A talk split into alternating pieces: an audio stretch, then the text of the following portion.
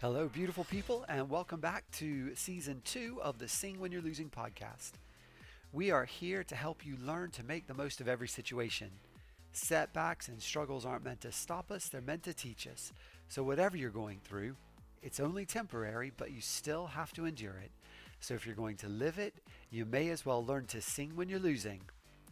In the upcoming weeks, we'll be talking to various guests about ways to make the most of the current crisis we're in. None of us would choose this, but I believe that it's possible to come out of it stronger than when you went in. Obviously, all the current episodes will be recorded online, so please be patient with the occasional lack of sound quality. If you can persevere, I have no doubt that you will enjoy it and grow from it. Now join me, your host, Buddy Owen, as you learn to sing when you're losing. Hello, beautiful people, and welcome back to the Sing When You're Losing podcast. Really good to have you back for this episode. I hope you enjoyed the last episode with N F L big man Sam Ocho, current free agent linebacker, former linebacker with the Buccaneers, the Chicago Bears, and the Arizona Cardinals. Today, we're back in the U K and back on football. It's, I'm, I'm really privileged to have with me today Chris Freestone, and Chris is the, he'll correct me if I get this wrong, National Coach Development Manager for the E F L Trust. Did I get that right, Chris? Yes, yes, one hundred percent. Excellent, very good. Chris is at home, which is where? Uh, Nottingham. Very good. And uh, I am on holiday in Spain, so uh, recording this from Spain. And because of COVID, all the private rooms are closed, so I'm in the hotel lobby. Uh, so any background noise that you hear today, folks, that's my fault. And if you can translate any of the Spanish for me, that's great. I hope you enjoy this uh, as we get to know Chris just a little bit. Uh, Chris has had a very long career in football, and we're going to try to cover as much of that as we possibly can. So, Chris, you are in Nottingham. Is that where you're from originally? Yes, born and, born and bred in Nottingham. Um, not really been too far away apart from when I, some of the clubs I used to play for. Obviously, we used to live um, different parts of the country, but um, as soon as I could, I, I came back to Nottingham and based myself back here and sort of travelled between any of the other clubs I played for. Um, so, yeah, yeah, I, I love it. It's, it's a nice city, big city. Very good. So you're married now?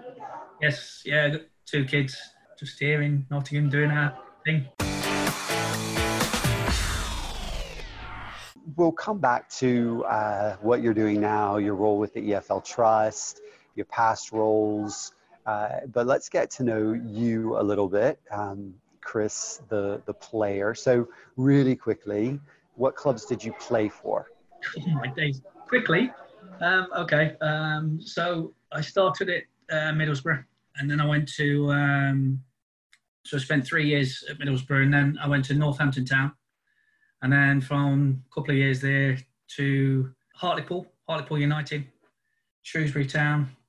Uh, had a couple of loan spells at Cheltenham and, and Carlisle. So I got around, put it that way. I got around the leagues a little bit and then sort of went through the conference with, uh, I went to Forest Green and a, and a couple of other clubs and sort of worked my way back down. So worked my way up to the Premiership and then worked my way back down to sort of wherever I could play. Wherever my legs would take me. That's not an uncommon story, actually, for a lot of footballers, is it? Just no, trying really. to hold on to that career for as long as possible. Yeah, yeah. I mean, it's, uh, it was all I wanted to do as a kid. So, you know, I, I went through all the non-leagues and I was fortunate enough to get picked up by Middlesbrough from um, a, a team called Arnold Town, which was like sort of five, step six, Northern Counties East they played in. Uh, and I, I got picked up from, from Middlesbrough from there, which was great. So the club got a little bit of money for me and, and I made the jump, um, huge jump to uh, to Middlesbrough and, and, and had a good good time there, really good time. So out of all those clubs, tell us who was the best player you ever played with? I, I've been quite fortunate, to be honest. But probably the best one I've ever played with would be uh, Juninho. So the... Uh, Young Brazilian, Juninho, probably one of the best players, quick his feet, very quick brain, uh, unbelievable talent, unbelievable skill, and a nice person as well. You know, he's not just uh, not just an excellent footballer, but he was genuine, nice person, you know, and um, he, he was he was excellent. He was absolutely outstanding to play with. And that was at Borough, wasn't it? He was at Borough yeah. for a while, wasn't he? Yeah, yeah was... they, they love him up there. I mean, to be honest with you, they'll probably end up having a statue of him. That's how much they love him up there. Until um, I think he's been back three times. You know, he, he was there when I was there. He left. He came back again. He won the Carling Cup. He left. He came back again. He loves the place, absolutely adores it. So, and, and they love him as well. So, yeah, uh, there will definitely be a statue of him some at some stage. Yeah, I think a lot of us um, wondered why Juninho went to Middlesbrough. It wasn't uh, Middlesbrough at the time wasn't a place where a lot of uh, that type of player landed, was it? No, not at all. I mean, you know, my journey up there, the day I signed, I didn't even know where Middlesbrough was. You know, I, I just drove up there, the sun was shining, um, and then we got near Middlesbrough and it just went black. You know, it's a it's a dark and cold place, but I loved it. I absolutely loved it up there, and I, I wondered what I was coming to, and I can only imagine what Juninho was thinking coming from Brazil, you know, and turning up in uh, the freezing cold northeast. Um, but at the end of the day, Brian Robson was the manager, and Brian Robson was an absolute legend, so why wouldn't you? Why wouldn't you sign? And he, he managed to bring in some big-name players based on uh, who he is rather than um, what we could do and what we were good at. Yeah, it's great when clubs like that manage to get a few of those players in. So Juninho was probably the best player you ever played with. Yes. Who was the toughest player you ever played against? There was the... as a Because I'm, I'm a centre-forward. So as a centre-forward, I, I usually end up playing against uh, one centre-half or two centre-halves. So, um, you know, I'd, I'd play against uh, Gary Mabbutt and Sol Campbell at Tottenham. That was very difficult because I'm only five foot ten, and they're both about six foot six. And there was Pallister and Bruce at Man U. That was a, a, another tough one. Obviously, they were the, they were the champions. So, as, as centre halves go, probably those those four. But being on the pitch, probably one of the best players I played against would be um, Roberto Mancini when we played we played Sampdoria at the Riverside. And Roberto Mancini was uh, unbelievable. Just unbelievable, frightening. Um, he, he, he was, was immense. Yeah, yeah. It was. I'd probably say he, he was probably the the hardest. You couldn't get the ball off him. Uh, he was just so so casual, cool with it, and you know nothing fazed him. It was it was unreal, unreal to play against. So here's a question for you. Uh, that I tend to ask most of the footballers, and some are willing to name names and some aren't. But who can you remember? I, every club has them. The players who are fantastic on the training pitch, but can't seem to translate it to Saturdays. Uh, can cool. you think of that player? Who's the, the one player that you can think of that uh, that could, could do it, you know, training day superstar? Yeah, there's a, there's a few. There's a few. I'm not going to name names um, because they'll probably phone me up and abuse me down the phone. Um, but I'd probably say there was there was a few at every club that I've been at. There's one always one or two. Um, and sometimes the, the other way around as well, that are terrible in training. You know, um, it's just absolutely awful in training and legendary in, in games. It's just... You know, and, and we all, I also played with, with people with, that were uh, injured for the entire week. Um, hardly ever made the training ground until Friday, but seemed to play and then were outstanding and then were injured again on Monday. You know, it's usually the older players, usually the older players that um, that are like that. But um, I, I, can't, I can't, I can't name names. I will get abused. they'll, they'll tell me they were lying, and they'll say that they were um, they were awesome in games as well. But um, um, yeah, it's it's it's a difficult one, having played for so many clubs. But there was there's there's one at every single club I would say that I played at, and like I say, the other way around as well, that were um, awful in training, yet still managed to, to still managed to play and be world beaters at the weekend. But I can't name names. I'm sorry. No, that's fair enough.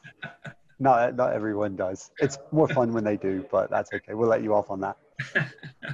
Um, who was the best coach that you ever played for in terms of man management? To be honest with you, when I, when I went to Middlesbrough, we had um, the, the, the management staff was Brian Robson, Viv Anderson and Gordon McQueen. But we had a, a head coach called John Pickering. Um, and John was brilliant with me, taught me loads and, and helped me, you know, sort of make that transition from a non-league footballer to, to professional footballer. Um, and he spent lots of time with me in, you know, after training sessions, doing extra sessions, just to work on parts of my game that, that I didn't have. So I, I was always a, a quick player. Uh, I always played up front with um, a big striker. So get the ball up to the big striker, and I'd already played off him. But John was one of those that um, really studied the game uh, and knew the game was going to change, where you're going from two strikers in a four four two to, to playing one striker in a four five one. Um, and if I wanted to have a career, I had to learn to play as a, a single striker and, a, and a, as a target man. So he helped me a lot. And like you say, the, the man management side of it, um, very empathetic with me, you know, understanding that I come from non-league, always sort of never played with my back to goal, always played facing the goal and, and scoring lots of goals. But knowing that the game's going to change and how it's going to change, I think is a, a top-class coach that, that really studies the game and, you know, becomes a student of the game. And when you understand that side of it, you can see what's going to happen in the game um, and try and get ahead of it, which is, at forty, I'm forty-eight now and it still allows me to play football. If I had to change my game, I would have finished twenty years ago because you can't keep running forwards all the time. You know, I, I play with my back to goal, I link up. I can still do that, just um, the other side of it. But um, I, I can I can stand still and hold the ball up and bring other people in now. It's just, it allows me to carry on playing now, which is uh, which is good. Not good for my yeah. knee, but it's and, good that I can still do it. If you're anything like me, that also not playing that way and deciding to, to go for a run or two, a hamstring or a calf muscle is gone. Yeah, but train, train, um, been training all week. Turned up at training on uh, Sunday with the boys and uh, did about half a lap and my calf went. So I had to take training in, instead. I couldn't do anything, so it was a nightmare. Yeah, very frustrating. I spent a lot of early lockdown jogging. I, I, I hate jogging, but yeah. you know, I thought it's good for my mental health. It gets me out, and it's great. Um, I'm now walking every day because I haven't been able to jog for about the, the last three weeks or so. I'm doing daily walks instead because my calf is just gone. Um, yeah, I know how you feel. Mine, mine. We're the same. We're the same age, so uh, I can relate. So. Talk to me a little bit. You, you, uh, you. How long you, were you in football as a player then? Um, Quite a long time. I, I, I had about I played professionally for about eight, nine years. Um, yeah. I, I came into the game at um, twenty-four. You know, it was, I missed out on a lot of football, basically due to my size more than anything. I was always a small, um, small player, and you know, football back then was trying to get the biggest players. If I was playing in Spain, I probably would have been playing from the age of sixteen. But, you know, playing in England, you had to be about six foot five and, and, and built like a brick outhouse. Um, but I was always small. So I, I didn't I didn't turn professional till twenty-four when somebody finally took a chance on me. And, um, yeah, I, about, about eight, nine years playing professionally. So that's really interesting. I, I hadn't realized that about you. Uh, I the system in England... Uh, fascinates and frustrates me. Uh, yeah. You are definitely one of the rare ones who manage to break through later. Usually if you're not in latest sixteen or seventeen, yeah, you don't get in. No, it was, uh, you know, you get the odd ones that are in their twenties, like Jamie Vardy and yep. well, Ian Wright didn't break through till quite that's, late, did he? Yeah, twenty-four uh, again, twenty-four. Yeah, but that's definitely the exception rather than the rule. Yes. With your experience now, uh, we'll come back to the coaching stuff, but with your experience through coaching, through doing the some of the development squads in the England camp, what what could change, or does anything need to change, do you think, to allow for the late developers? Because surely we're missing out on a lot of talent. We have we've missed out on we've missed out on loads. Um, it's it's difficult. You know, the, a lot of the coaches will see players as an end product of what they'll see. So even when you're looking at um, You know, I've seen, I've seen scouts looking at, you know, twelve-year-olds, thirteen-year-olds, and they always go for for the player that stands out, for the one that's um, for the one that's shining, and it's usually the biggest player, because biggest player stands out. You know, a twelve-year-old that's five foot ten is going to stand out over a twelve-year-old that's that's really small. Um, but we've got to look beyond that. We've got to look at potential. We've got to look at how what players can become. You know, and it's usually the smaller players that will become the better players, because the smaller players have to work harder to get noticed. The smaller players are not going to hold people off and bosh people about. Small, smaller players have to be more skillful. They have to find ways to to shield the ball without having the size to be able to shield the ball. Um, and they've got to be able to manipulate the ball to get past players. You know, they've got to use the brains to make passes to, to receive the ball back again. Um, so we have to look at potential of what players can become, not what players already look like. And that was that was a problem with, with myself. That was a problem with my son, is not giving them opportunities because they look small and weak. I believe it's trying to change, you know, with the talent I D. You know, there's lots of courses based around talent I D uh, on what to look for. So I think they're making steps in the right direction, but there's still got to be more that, that should be done. There's a lot of grassroots kids out there that are playing with excellent ability and excellent attitudes. Um, but they won't get a chance because, probably because of the scout. I don't think the scouting system's great, although it's trying to change, but I think they're still picking, you know, if you want to be a scout, you can be a scout. And I think that's wrong. I think you've got to be a good scout to be a scout. You know, what are you looking for? What are you looking at? And what you're trying to get out of it? You know, not just, I fancy being a scout today, so I'll turn up to the park and give somebody a recommendation based on a player I've seen. And then they turn up at, you know, the, the local club, the local professional club, give me an opportunity with a development squad, and they're a million miles away from where the rest of them are at. So, yeah, they've they've got to look at they've got to look at that potential. They've got to look, you know, beneath the end product, basically. And um, yeah, yeah. But um, that's what we're trying to do as coaches, as well as coach educators. We're trying to get that into coaches on on developing players as well. Yeah. And do you think the academy structure is helping the situation or hurting the situation? Um, a little bit of both. You know, it's it's a difficult. The academy structure um, is probably way too structured. You know, as a as a coach educator, we ask people to put together a project for their courses, um, and a lot of it, if they're working in academies, they tend to struggle because coach education, we're talking about as a coach meeting the needs of the players. But in an uh, academy structure, they're telling you what to coach them each week. They give them a little bit of free rein on developing their own practices, but the practices might be, you know, we're going to do passing for six weeks. We're going to do dribbling the ball for, for ten weeks, we're going to do defending, we're going to do attacking. But what if the players don't need that that day? What if the players don't need that that week? You know, they might be doing defending for a week, but they, they might be not conceding goals in any of their games, but they're not scoring any. So if you're going to meet the needs of the players, then you've got to look at what the player that needs on that particular training session, not, you know, based on our structure of the academy, this is what we're doing for the next six weeks. And that's where it hinders the players. But everybody wants to be in the academy and everybody wants to be a professional footballer.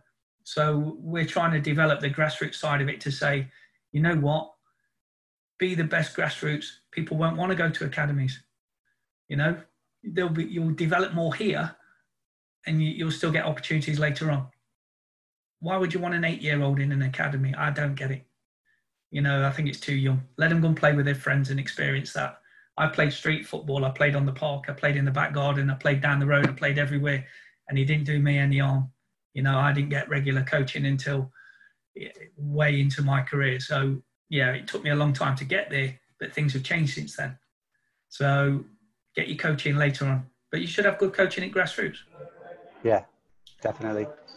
Uh, I think football, you, you've had a few that have gone to the States, for instance, to do yeah.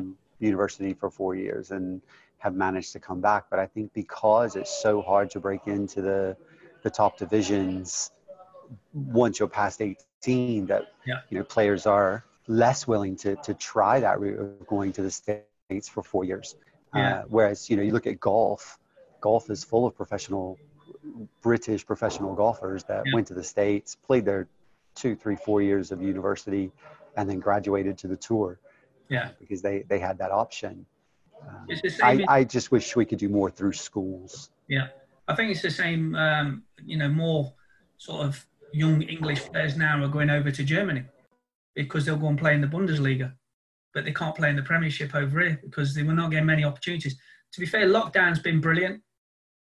If the coronavirus has done anything, it's it's done well for footballers because there's more young players getting opportunities playing in the Premiership with the likes of Arsenal and, and Chelsea and Man United, Man City, et cetera. They're, they're getting more opportunities than they probably would have done before.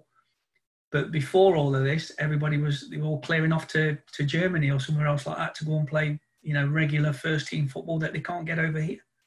Um, yet the young players that have been playing for Arsenal and Chelsea have shown that they, they can do it.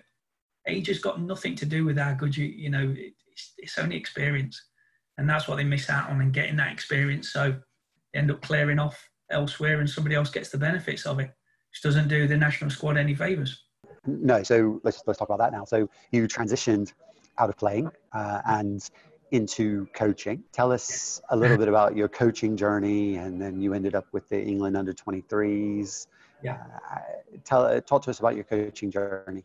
Um, yeah, it was it was a difficult transition going from um, from playing. It's always it's difficult stopping. And to be honest, I didn't really know what I wanted to do. I always always enjoyed coaching, you know, and teaching and educating. Uh, and I ended up getting a job at uh, a college.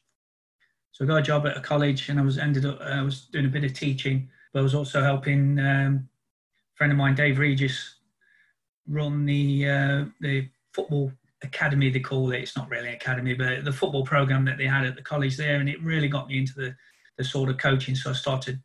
I was the plan was while I was playing, I was always going to do my coaching badges. But then your sort of time goes by and you never really get them done. And it wasn't actually until I finished that uh, I took them all. But I decided I'd done the prelim a million years ago. Um, and then I decided to go back and do the level one, real basic level one. Enjoyed that, did the level two, UEFA B, A license and so on over the next sort of ten years or whatever it was that, that I did it. And I just absolutely loved it, you know, being on the grass. It still allows me to uh, run around and play football a little bit. But I'm also sort of, you know, imparting what I've learned onto other people and watching them develop as well. It's been it's been fantastic. So, yeah, and I, I just just really enjoy coaching. But being on the grass is uh, it's, it's me. It's being outdoors and playing football, basically. That's how I see it. It's being outdoors and playing football and having a bit of fun and, and doing a bit of learning. And, yeah, it's, I, yeah, it's fun. Yeah, I, I totally get that. I completely agree with you as well. So you, as far as coaching goes, you love being out on the grass with yep. the players. What, what's your favorite aspect of coaching? What do, what is it you, you really... So some some coaches just love the tactical stuff. Yep. Others love the player development. You know, what, what for you, which bit, what's your passion? I'm a technical, technical coach. You know, if... if I understand all the tactics, you know, I, I, as I mentioned John Pickering before about being a student in the game, that's, that was one thing that got me into this and, and you know, made sure that I really understood the game. So I, I, I class myself as being a student of the game, try and learn at all times. Um, but the technical side of the game is something that I've never, never stopped developing. Um, even when I worked for the F A and there was, we had a big debate on, you know, teaching games for understanding is the way to go. And they went through a period of that, that must play more games. I'm going, well, hold on a minute. If you can't manipulate the ball, you can't play football. If you can't pass the ball, you can't play football. If you can't control the ball, you can't play football. So teaching games for understanding is great, but they've got to have the basics first. They've got to understand how to manipulate the ball, you know, working on that first touch, first touch being the most important thing in football they have to have. So, the technical side of the game is the most important side of the game for me. Without that, tactics mean nothing. All of that, it, it means nothing if, if they can't manipulate the ball. So uh, yeah, I'm a I'm a big fan of the. So if, if I ever did anything, you know, other than full coaching, then I, I'd become a technical coach. That would be sort of my thing, or a striker coach, football. You know, as a forward, I just love scoring goals still. So it'd be either working with forwards or, or a technical coach. Who, as a coach so far, who's the best player you've coached? Um, I had a guy called um, Chris McGinley when I was doing the uh, England stuff. All the ability in the world. Probably never get an opportunity because it, it would be classed as having a bad attitude, but I, you know, I got on him really well with him. But technically, unreal. He could pass a, a fifty-yard ball and you wouldn't have to move. He'd put it right on your foot. We did a crossbar challenge at Saint George's Park, you know, just a bit of fun to to finish the training from the halfway line. And he couldn't hit it to save his life. So he asked if he could take the ball ten yards back, which he did, and he hit it three times out of three. Unbelievable. Halfway line was too short. I put everything behind it. I was just about reaching the eighteen-yard box. He puts no effort into it at all. Ten yards behind the halfway line and hits the ball three out of three. Unbelievable. Um, so my experience yeah. is that strikers aren't meant to be able to kick it that far. I I, I never could either. Yeah, it was a typical midfielder, no effort, you know, and uh, me as a striker putting everything behind it and falling over, but. Yeah, it was it was a really good play, and we had, we had another one as well called uh, Royce as a uh, just as a dribbler, you know, unbelievable, very very fast, quick feet. We had a, another player called Royce, um, dribbler, really really quick, um, quick feet, quick brain, um, very very skillful on the ball. You know, when we first went there to the England setup, he was playing as a as a winger, but he was lost as a winger. We played. We played a diamond, and he played at the tip of the diamond for us, and pff, unreal, unreal. Just, you know, stole the show every time. If we could get the ball to him, that was like our whole game plan in the end, is just give him the ball. So work through midfield, Chris on the ball, get it into Royce, and he'll make something happen. Just frighten people to death with his pace and his skills. So what happened with him? Another one really just sort of fell by the wayside. I mean, it, the the squad we had was it was. It was the under twenty-three squad, but it was also classed as um, learning development. No, learning disability, uh, England setup. So there was no pathway for them to go forward.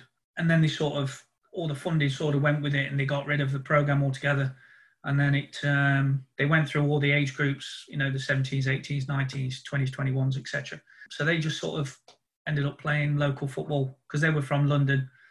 So I was getting lots of phone calls. You know, have I got a team to manage? Or can I come and play for you? I said, well, you know, you you live in London. Are you going to move up here? No, I'm I'm working up here.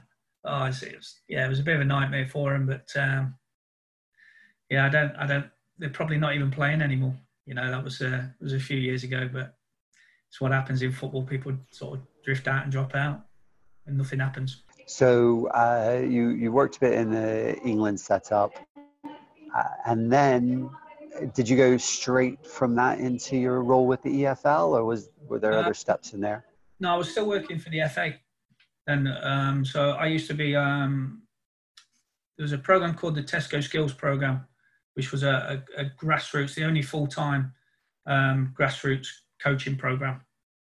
So, which was, uh, was sixty-six of us originally, just working around the country, coaching uh, in schools with the with the teachers, grassroots clubs, um, doing sort of after-school stuff as well. Um, so after the England stuff, I was still working in that programme, but I was a team leader, so I ran two teams, uh, one in Leicester and uh, one in Northampton. So I had two teams of coaches that were doing that sort of stuff, and I was sort of leading that.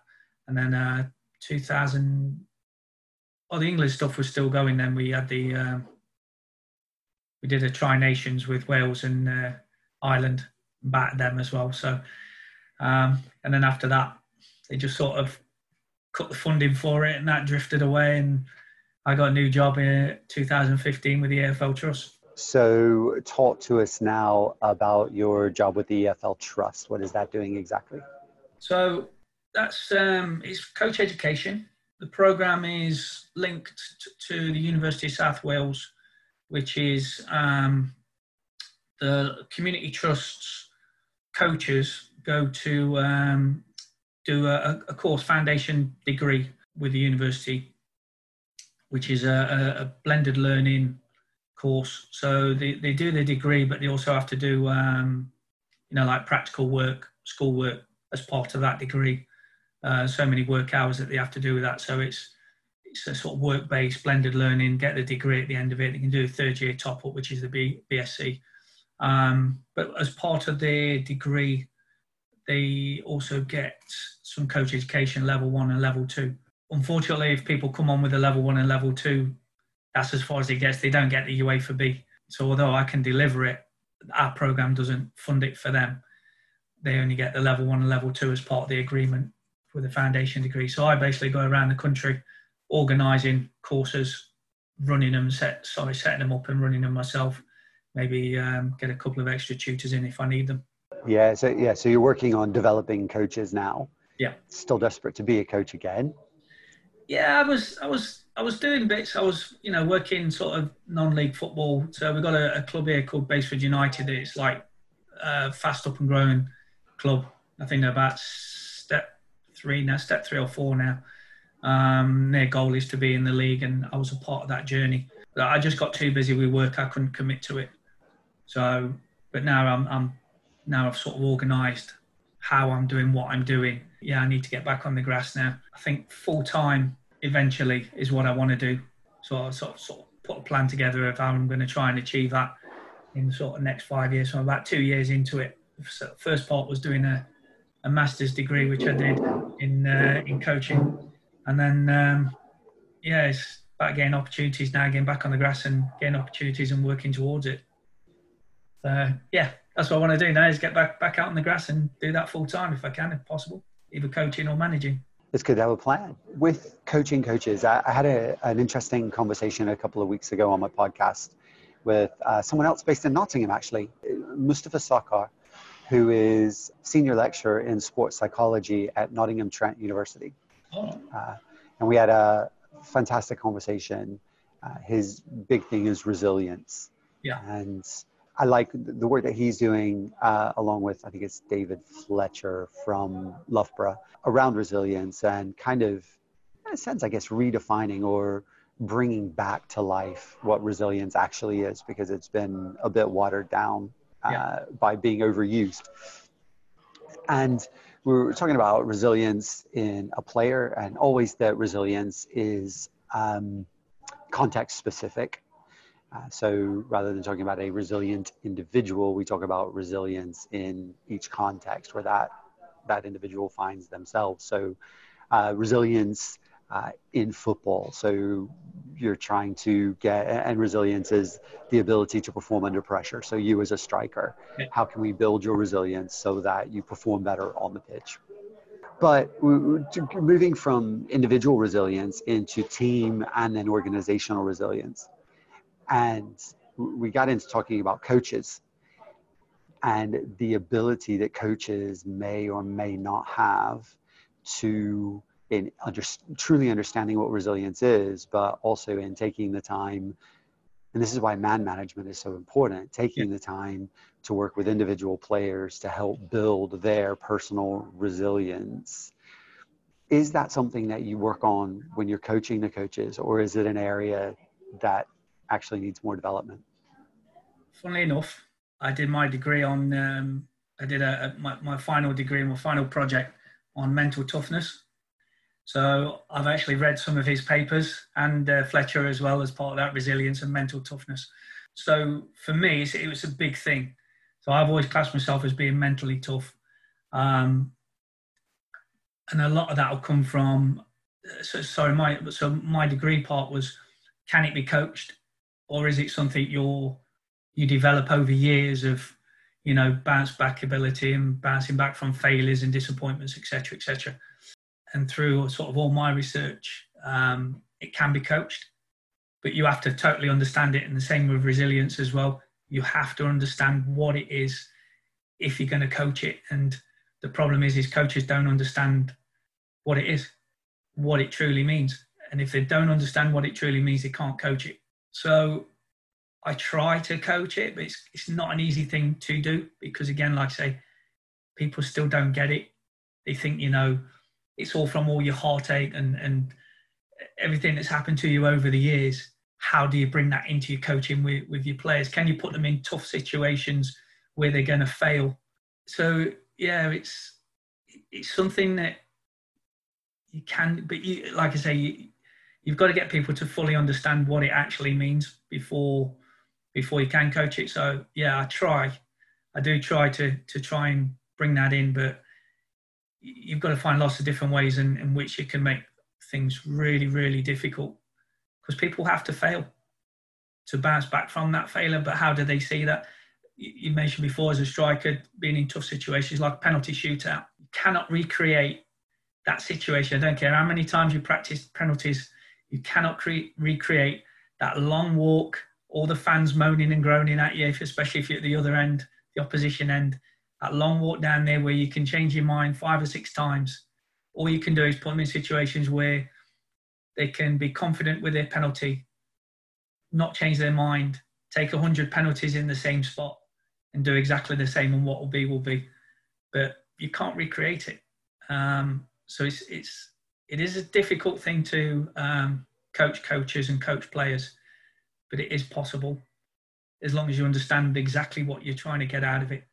Yeah, I really, I've got to be honest, I really enjoyed, you know, doing the research side of that, and I actually put a project together for um, for a coach friend of mine at Derby County. So on how we could, uh, some of the things that they could try and do in, in training. So yeah, I've still got that somewhere that I, I probably should give to him at some stage. Yeah, I, I, as Mustafa and I were talking, it, it just, you know, it came out that I care very much about player well-being, because players are people. Um, they're, they're not commodities. Uh, they are people. And if we can get... if we can get coaches and clubs to understand that these players are people, uh, and that how they respond under pressure has as much to do with what they are, uh, who they are as a person, as it does who they are as a player. So we're actually caring about their whole lives, uh, that we actually create better players, uh, because you create happier people and more supported people. Yeah. Um, and, you know, the, the environment that, that they talk about is, is a facilitative environment. And that's where resilience is able to be taught and learned, where it's high challenge and high support. So you create those opportunities for failure. Yeah. Uh, but you follow it up with complete support, not complete beratement. Yes. and uh, yeah, so I just wonder, and, and that's one of the things that, you know, in your role as a as someone who's coaching coaches or training coaches, uh, you know, I was interested in your opinion on, you know, is it something that we could do a better job of I think teaching so. coaches how to do? I think so. I think um, it would probably be better if it was, you know, if it was a section on, on, on one of the courses. The the problem is, you know, you get a you get all the course structure, you get the scheme of work, and there's nothing in there whatsoever on it. There's stuff in there on motivation and self-esteem and stuff like that. But um, there's nothing actually in there on, you, you know, we, we, we make a big point sometimes of um, putting a clown face on. You know, could have had the worst day of my life, but I, I stepped through the door, and how do I coach everybody? I've got thirty people in there and be all happy and jolly and, and try and coach them and stuff like that. Um, like there's nothing wrong, but how do they do that with their players? If you've got kids, all kids want to do is run around and have lots of fun. How can you do that if you're having a terrible, terrible day? But there's nothing on that, on how you can coach coaches. We only do that based on our own experiences, but it's not actually a part of the course. So I tend to go off course a lot, course structure a lot, to to to add my own experiences based on what I think they need. And that sort of resilience or mental toughness side of it, sometimes they, they're going to need it. You know, we don't, like you say, people, people first. We talk about people first and not players first. So if a kid's at school all day and he's had the worst day of his life and he turns up to training and he's awful in training, that's probably nothing to do with his ability. That might be something that's going off at home. But if we don't try and tap into that and find out what's going off, we're just going to treat him like everybody else. Why are you having a bad day? You've gone from the best player to the worst player all of a sudden. Well, we don't know what's happening in their home life. So how do you um, how do you coach that into coaches to to understand that? It's not a part of the course, so it's it's very difficult to... Um, I've been doing this a long time, so... I try to use all my own experiences of things that have happened with me and what's happened to me and, and, and try and get that across to coaches. But it should actually be, in my opinion, part of the course structure, because it's important. Yeah. And, and it, I think it's the only way we're actually going to change anything is is yeah. to realise that it's important enough to to put it in. They do a whole section on motivation. Who cares? Kids turn up to play football because they're motivated. The structure of some of the courses, it's it, they could do it as an online part. You know, it doesn't need to be half an hour in the classroom talking about motivation and self-esteem. Talk about resilience. Talk about those days where, you know, you, you're having a really bad day, but you've still got to turn up and coach you. You know, twenty, thirty kids that just want to play and have fun. How do you do that? How do you put the yeah. clown face on and step over the line and, you know, and look all jolly and happy and, and run around with the kids and, and let them have loads of fun while you're having an absolute nightmare in the back of your mind? there's there's nothing in the courses about that, and it should be. No. All the way up. So not just in grassroots, but yeah. right the way right up. To the top, yeah. Through the leagues. Uh, following on from that into... It, because it directly ties in the issue of mental health uh, and, and mental well-being for uh, for footballers in particular. You know, the the stats are frightening when you look at the number of current footballers who are struggling with mental illness, and yeah. then former uh, footballers who have failed to transition uh, and fallen into to mental ill health. Uh, something needs to change in order to prevent this, uh, so that we're, we're we we can stop fighting the symptoms and actually start fighting the cause. Why do you think? What's in your opinion? Why is this? Why is mental illness such a big issue in football at the moment? I know it's a big societal issue, but footballers they they're supposed to have everything, right? They're living the dream. They're living every little boy's dream. So why are they struggling so badly with their mental health? I think a lot of it will do, you know, is is to do with the pressure, because the most pressurised situation in football is it's going to be money, it's going to be contracts, it's a job at the end of the day. You know, I probably went through some really bad times, but I've always classed myself as being sort of mentally strong, so I just sort of fought, fought through them, never spoke about it, but fought through it. You know, my wife was, um, she was laid up with a bad back brace, and I had a two-year-old son there to look after as well. as well as travel down to Northampton from Nottingham. It's only an hour and a half, but doing that there and back, trying to have a career, trying to play at the top of your game, trying to get another contract, new strikers coming through the door, and, and not talking about what's going off in your personal life. I just sort of fought through it. I probably went through a really bad stage, but never really thought about it, because I just, you know, it was the way my mind works, is just get on with it and crack on. But, you know, the world's changed and times have changed. But there is a hell of a lot of pressure in football. I know it's a, such a privileged profession to be in. And they do, they do have everything. But they also get the pressure that goes along with it. You know, the pressure of the, the, the town they're playing for. Every single fan, they always want to talk. You can't go out for a meal without somebody um, sitting next to you and, or wanting an autograph or a photograph. You know, when I first went to Middlesbrough, we went, we went shopping to Tesco. I had five people following me around, looking in my basket all the time. What have I got in my basket? What am I eating? You know, and I've got my missus next to me and, and you know, my, my little son there, and they're barging them out of the way to try and get a photograph or an autograph. And it's constant. I had kids from my other lad when he went to school. I told him not to tell him who he was. I told him, I said, just make your own friends. But he couldn't help himself. You know, it was about, I can't remember, it was probably about ten years of age, told everybody in the school who he was. They're all coming round and knocking on the door. They're all looking through the window at night. I couldn't answer my own front door. It's it's a nightmare, you know, and, and that was that was only me. Imagine what someone like Juninho was like, you know, superstar, world class. But there's a there's a lot of pressure in there. It, it does, you know, football's a macho sport. So getting people to talk about it, and fair play to everybody that started to speak about it now.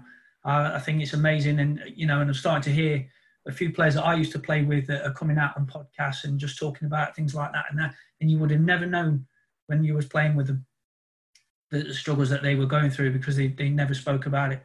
So encouraging people to speak about it is one way.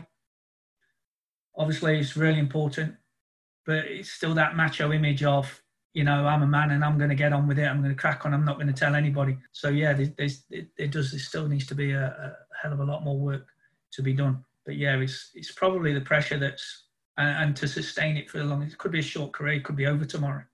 And that's probably the, you know, one of the biggest pressures that go with football. You want it for so long and then it could be over like that. So it's um, it's it's very, very high pressure, but you, you get the rewards with it. So it's, it's a balance. Yeah, absolutely. I mean, the, I think currently the average age of retirement is around twenty-eight for a professional footballer. Um, and uh, that's uh, that's pretty young. Uh, you still yeah. have most of your life to live, and uh, and you know a lot of it, I think, you know, from my perspective, it comes down to identity. You know, when when you're a professional footballer, that is, it's not just what you do, it's who you are.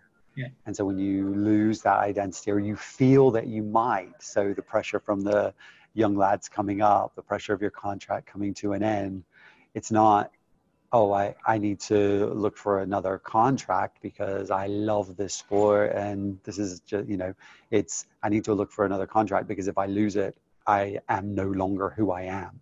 Yeah. Um, I'm not just losing what I do, I'm losing who I am. I'm losing my identity. Uh, and that is, that's a lot of pressure for someone. It is, especially if, if, if, you know, for those players that that's all they've ever known. And that's why I go back to, you know, academies, why they're getting players in at seven and eight years of age. They they shouldn't be in there because that could be the hot, the only thing they ever know. They go up to eighteen, nineteen and then see you later. We don't want you. You're not playing in the first team anymore. I've been here ten years. What do I do now? Absolutely. You know, and that's those younger Absolutely. players are, you know, they should allow them to still play with their friends because they, they cut them off from everything. If you're in an academy, you can't play school football, you can't play grassroots football, you can't play, you know, with your friends on the park. So you, you're literally cut off from everything that they should be doing. You know, that sort of just express yourself time, free play, fun time of football, yeah. of what it is. At the end of the day, it's a hobby. If you get paid for a hobby, it's it's the best thing in the world. But, you know, as an eight-year-old playing football, they want to, they're going to play all the time. Well, you can't because you're in the academy. Come on. Let them play. Let them go and play with their mates.